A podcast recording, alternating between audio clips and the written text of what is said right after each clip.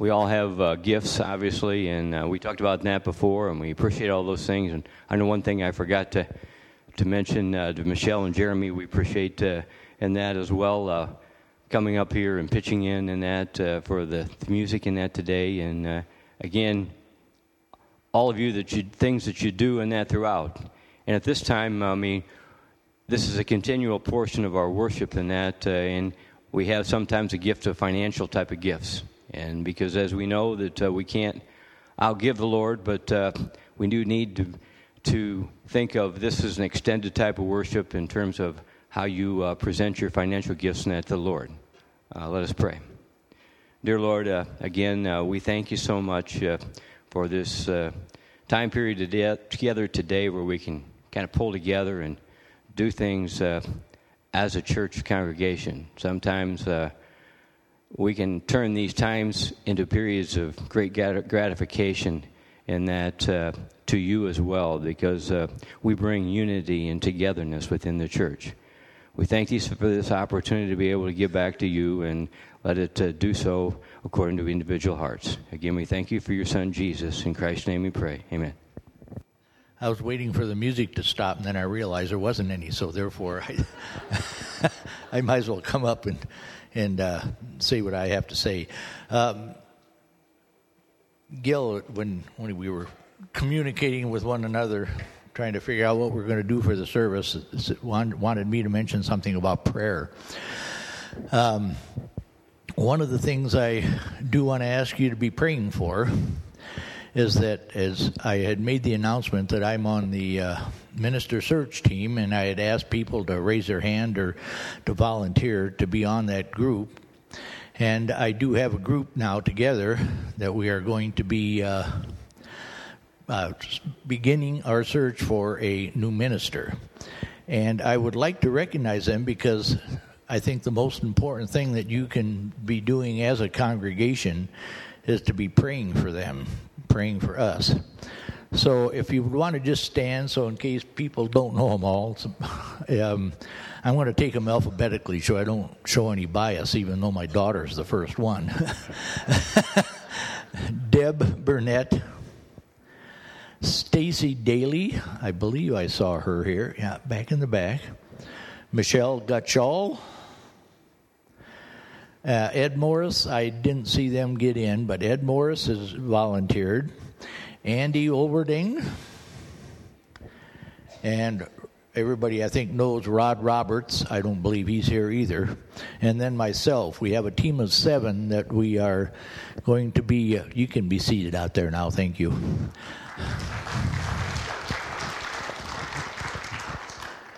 But um, we're going to be diligently searching for a, new minister. And so we covet your prayers. We really do because we know there's several different opinions out there, several different uh, ideas. And so we want to have guidance from above. And so that's what we really covet is your prayers.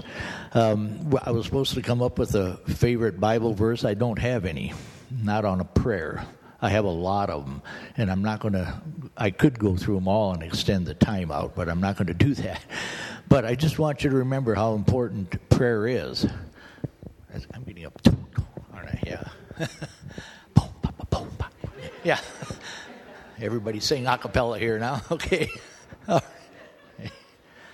I guess this is called an ad lib, and that's what it is. Yes, but um, no, seriously though, on the on the prayer part, of course. Um, the importance of prayer. Jesus knew the importance of prayer. Every time you read, if he had something going on, where did he go? He went off to pray. He separated himself from the crowd. He separated himself from the from his own disciples so he could pray without interruption. And that's where uh, people that have a prayer closet, you can go in there and pray in that because you won't be getting interrupted. Just remember to leave your phone outside. But um, that's one of the things that Jesus expressed the importance of prayer. The disciples knew the importance of prayer because they asked Jesus, How should we pray? And he said, Pray this way Our Father who art in heaven.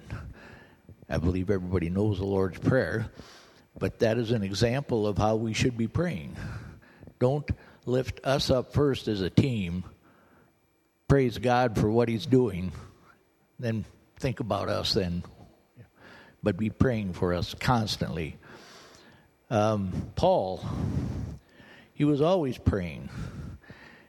About every time you read some of his things, he's talking to the Galatians. I'm praying for you daily on, you know, the the Philippians, Colossians, and and all that. Galatians, Ephesians, Philippians, Colossians. God eats popcorn. We got them all in. Um, but every time you uh, see in his letter, one of his things, he says, "I am always praying for you guys," and so that's what that's what we're looking for as prayer. We have to be praying for one another in this church so that when a conclusion is reached, and I'm not even going to give a time frame, but when a conclusion is reached, that we can all be in one accord. And I'm going to stress that on my, uh, and I don't want to say my team, on our team, on the team that is looking, that we are all in one accord before we bring anybody to you. Because just the importance of it is that I want to be praying that the people that I have working with me and everybody else that is praying is that we can be in one accord so that when the time comes we make a presentation then that will be what God wants us to have.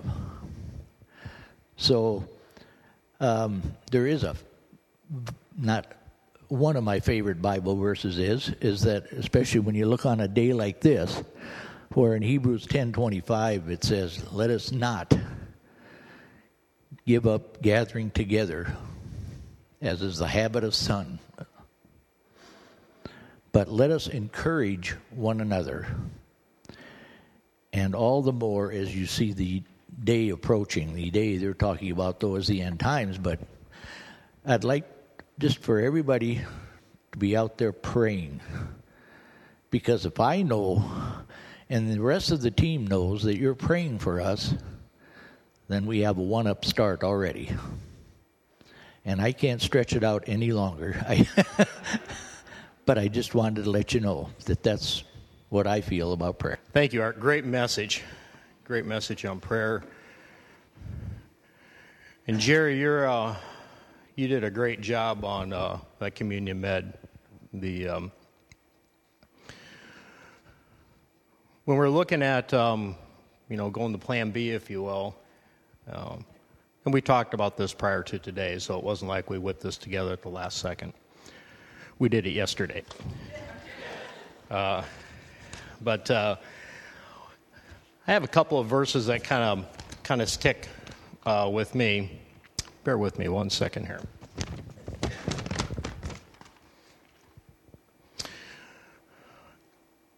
I'm going to just kind of highlight on on um, in Ecclesiastics. It talks there's a time for everything, and I think you're familiar with that. I won't go through each and every one, but there's a time for everything and a season for every activity under the he- heavens. And it mentions several things a time to plan, a time to uproot, a time to weep, a time to laugh, a time to mourn, a time to dance. There's a time for everything. There's always time for prayer. I think one of the most powerful things that we have at our disposal at all times, if done with the you know, the right attitude, the right heart is prayer. Moses understood that. Um, in fact, I'm going to get into one of my two favorite verses, which is in Exodus chapter 14, uh, you know, verses 13 through through 16. You know, Moses Moses confronted the Pharaoh, said, "Let my people go." Now, who was Moses to confront the Pharaoh? But Moses, with God, overpowered the Pharaoh, and through a series of many plagues brought on by the Pharaoh himself, the Pharaoh admitted defeat, and he let, he let the he let the Israelites go. They were free from bondage after 400 years. They're out in the desert. They've left Egypt. They're out in the desert the Pharaoh's heart is hardened, and he sends out his Egyptian army to kill the Israelites. And they see him coming. Now, this is not my favorite verse, but prior to that, uh, the Israelites say they were terrified and cried out to the Lord. They said to Moses, Was it because there were no graves in Egypt that you brought us to the desert to die? Why have you done this to us by bringing us out of Egypt? Their faith has been waned. They were confronted with a challenge and they started to buckle. Moses was a man of great faith. Moses answered the people, Do not be afraid, stand firm, and you will see the deliverance of the Lord. You will see the deliverance the Lord will bring you today. The Lord will fight for you. You need only to be still. What kind of faith is that? And that is phenomenal. Certainly, Moses seen firsthand many miracles, and we've heard about them many times. The next verse I find very interesting. Again, Moses said, The Lord will fight for you, you need only to be still. The next verse it says, Then the Lord says to Mo- the Lord said to Moses, Why are you crying out to me? Tell the Israelites to move on. Raise your staff and stretch out your hand over the sea to divide the water so that the Israelites can go through the sea on dry ground. God is telling Moses to act. Did God need Moses to raise his staff to spread this to separate the sea? Certainly not. But he asked Moses to act at that time. Now I'm not a Bible scholar here, so I'm not going to try to pretend that I have all the answers in what is here. But how awesome is it that there is a total faith from Moses that he says, The Lord will fight for you, you only need to be still. And there's a union that God has with us that says, Move on. There's a time to pray and there's a time to act. I think there's always a time to pray and when it's time for us to act, that's probably different for each one of us. But this is one of my favorite Bible verses, and um, it um, just makes me think deeply about this. That's really all I have. Um, Virgil, I'll let you clean up my mess. Again, um, thanks everyone for being able to come out um, on this day. Um, it's a day that God has made, and it's a day that we can gather to worship Him. You know, if uh, if we were in plan B, C, or D, I'm trying to figure out exactly what I am in this position. So maybe G or F or something like that. So we'll give it a whirl today and uh, see where God uh, has in store for us. I wanted to read, um, again, there's some contrasting uh, scripture here, but I'm going to read from Matthew 22, 37 through 40, which are the ones that. Um, that have struck me in many ways, and, and I know that you've heard these uh, many times before and then we'll elaborate on those on some in some other ways uh, as I go through uh, some of the discussion this morning. Jesus had had uh, silenced the Sadducees, but the Pharisees stepped up.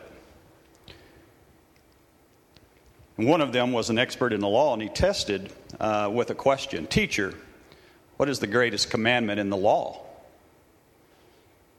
Jesus replied, Love the Lord your God with all your heart, with all your soul, and with all your mind.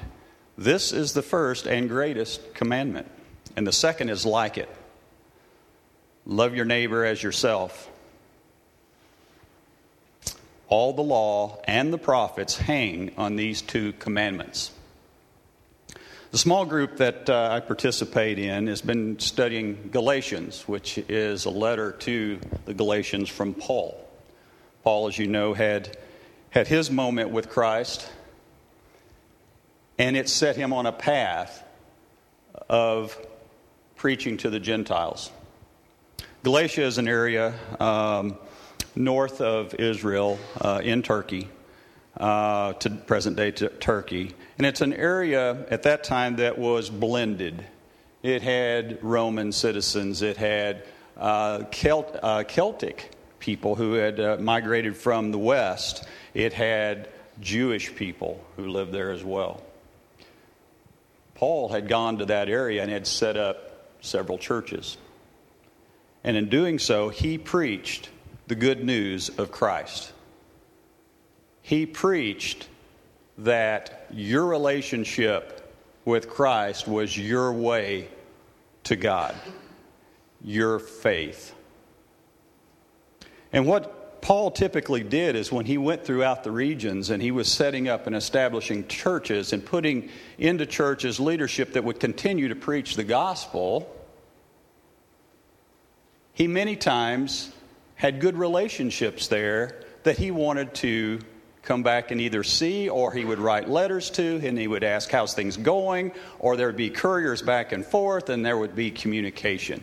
Yes there would be time lags because of the day but communication there was and what he found in many cases he had been gone for sometimes just a few months and sometimes it might have been a year or two but he was finding that there was a drifting in the gospel in the very basic idea that Christ and Christ alone was the only way to be unified with God. There was a drifting. Now, I'm going to suppose that in a day like today, we would have that figured out, wouldn't we? But do we? Is there drifting in the principles of our faith with Christ? that happens today. Absolutely. We see it all the time. And, and in many cases, we see it with those who come in the name of Christ to preach the word, and they make variations to the word. I want to come back to that in just a, a minute or two, but I want to set forth something that John said in another passage, and then I'll, I'll, I'll move back into this. But John, you guys all remember in Genesis 1 1 where God created heavens and the earth. And when he got to the point where he had created man and he looked at all he had created, it was good. John, in the opening uh, epistle of John, chapter 1 says, In the beginning was the Word. And the Word was with God, and the Word was God. He was with God in the beginning. Through him, all things are made. Without him, nothing was made that had been made. In him was life, and that life was the light of men. The light shines in darkness, but the darkness doesn't understand it. We were given Scripture. God breathed, God inspired Scripture to lead us. But our example is Christ, and He has to jump off these pages into our lives.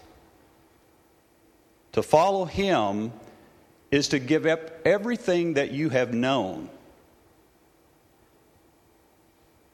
That doesn't mean that you're giving up everything that you like necessarily. Oh, wait a minute. Am I trying to preach some sort of prosperity gospel? No. God has a plan for each of us, and it's a good plan. What we have to struggle with in life is to give up our own place as head of the class to recognize Him as our Lord and Savior. That His plan for us is sufficient. Sometimes that's going to be a test. We have tests in life. Sometimes it's going to be something so worthy of praise that we can't even can't even comprehend it. How could God have blessed me in such a way? And in some other ways, he uses our lives as examples to others because the light of Christ exists in us. And if that happens, then our plan is being borne out through His Holy Spirit in our lives and Christ as our example.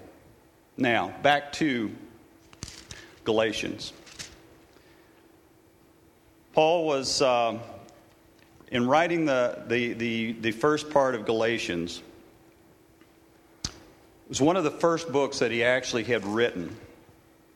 And in doing that, he wasn't real, and, and, and again, Paul was an educated man, but he wasn't real eloquent in terms of, he was very direct in his first uh, readings to the Galatians. And he basically says, Why have you got off track here? The very gospel that has been preached to you, you are not living up to. And it was because of when left to their own devices, men made up their own God. And what was the God of the day? The law. Now, again, remember, Jesus didn't come here to replace the law, He came here to fulfill it. But in that day, the law, especially with the, tradition, uh, the, the traditions and the law of the Jewish, um, uh, the Jewish people, was very influential in the area. And they had come, much like political debates that we hear today on TV, they had gotten onto one particular thing and said, You have to do this to become a Christian. Or you have to become, you have to do that. Or you have to jump through these number of hurdles to be able to come to church. This is what Jesus abhorred when he rebuked the Pharisees and the Sadducees for keeping people from God through the law. The law, in some ways, could be looked at as works. Okay? We often hear about how can we get to heaven? How can we have a relationship with God? Can you earn it? Paul, many of his letters that he, he wrote, but in Galatians we use this, it's his first one is fighting this struggle within the early church. The law, on one hand, steeped in tradition, 613 strong, and a simple faith in Jesus Christ. Why is it we can't believe that sometimes? Can it be so simple? Can it be that easy? That just faith alone saves? Scripture tells us that. Jesus lived that so that we can believe it. In Galatians chapter 3, verse 6, consider Abraham. Now think about this. This is back in Genesis, Genesis 12. Abraham, he believed God and it was credited to him as righteousness. Righteousness. Understand then that those who believe are children of Abraham. The scripture foresaw that God would justify the Gentiles by faith. That's you and me. Unless you've done your DNA test and you're a certain percentage that you want to claim Jewish nation, but that's you and me and announce that the gospel announce the gospel in advance to Abraham. The gospel is the good news of Christ that faith is your way to your relationship with God. Abraham believed in God. All the nations, he says, he goes on, he says, all the nations will be blessed through you. So those who have faith are blessed along with Abraham, a man of faith. Who are we today as a people? In your daily walk, do we lose sight of the things that are real? Do we put things ahead of what God would ask us to do? I, in my own walk, struggle with this daily. Paul, in his own writings, struggled with that daily. I want what I want. And I'll think about God after a while. It's, is it an excuse? It's not a good one. Putting something ahead of God, putting something ahead of His plan, putting something ahead of His Son, you're on the law. And how many laws do you have to keep to be able to earn eternal life? You can't. It's impossible. When Christ came and gave up his life, his life as a sacrifice, it's a little bit of a you know a forethought that came into that was when Abraham's faith in God and God asked him to sacrifice his son and he was willing to do that. He got to the very point of sacrificing Isaac when an angel sent by God showed him a different way. That was Abraham's test. What is your test? What is my test? And our tests are live out daily to con- continue to seek our faith and our deepening faith in Christ. I only point out the parts in Galatians because it became such a struggle. And if you look at many of the other Bible or, uh, passages that that um, that Paul wrote, it was a continuing struggle wherever he went. Sometimes it was a political struggle. Sometimes it was a religious struggle. Sometimes it was just a pagan struggle. But the struggle to replace Christ or to keep Christ from his rightful place was ever present in every turn that he went. He goes on in, in Galatians and says, All who reply on observing the law are under a curse. For it is written, Cursed is everyone who does not continue to do everything written in the book of law. That's the book of Moses, Moses, Moses Mosaic law. How can we not do that? The way you keep God's laws was simply stated earlier when I talked what Jesus had said. Love God with all your heart. Love others as yourself. And don't forget that. And later, when he talked to his disciples, he says, Love others as I have loved you. And he gave everything.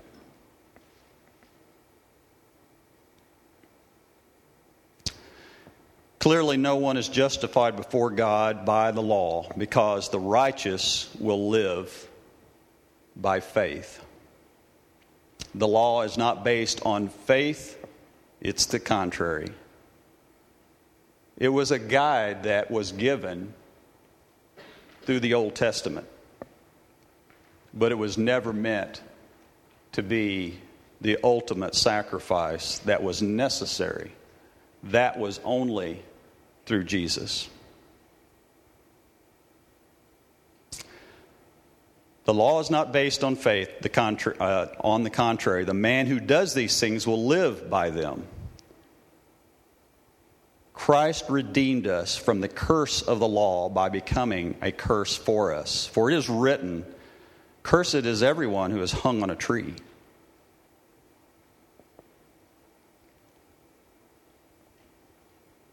He took our sins. It was all accounted on Him forever. He's taken that off our shoulders so that we can find Him more easily through faith in Him. He redeemed us in order that the blessing given to Abraham might come to the Gentiles through Christ Jesus, that, so that by faith we might receive the promise of the Spirit. You and I are given the opportunity. And if you've never heard of this, well, we can talk. It is as simple as having a relationship with the all powerful Father through the all powerful Son, powered by the all powered Spirit. Today, as, um, as I kind of wind this up, I, um, I know I rambled a little bit, but these are just things that were on my mind because of the, the struggles that Paul went through to kind of get across a simple a simple concept that was foreign in that day. But we see this today that you can talk to somebody on the street about Jesus Christ and it's foreign to them. The concepts, which are simple, are foreign. How can it be that easy? I have to be able to do something. No. It's by grace alone that God gave you this opportunity. It was His plan before the creation of everything that man would be with Him. Because when He saw this, all His creation, it was good.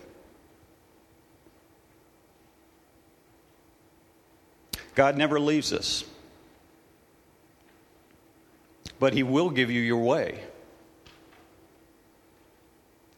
Is that way to observe law and works and things to try to earn what you think you deserve and what you own?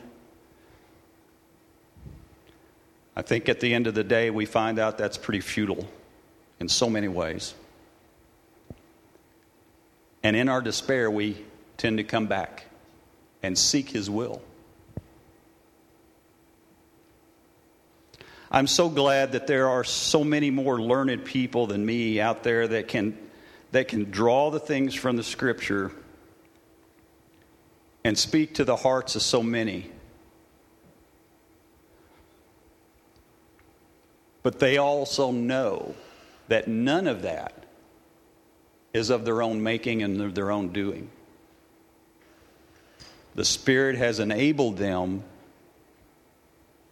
to speak truth about the master of the universe, about the creator, and about his plan that involves sacrificing his one and only son. And it's because he loved you and I so much.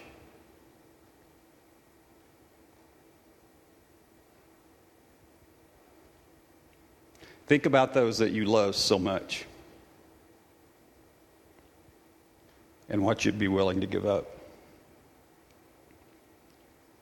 Today, uh, I'm going to close in, in prayer. Uh, Gil, I don't know if we had anything else beyond this.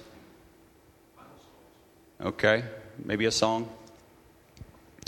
Um, I just want to leave you with again seek God with all your heart, love God with all your heart, and your best example here and today in this physical form is to love others as He's loved you.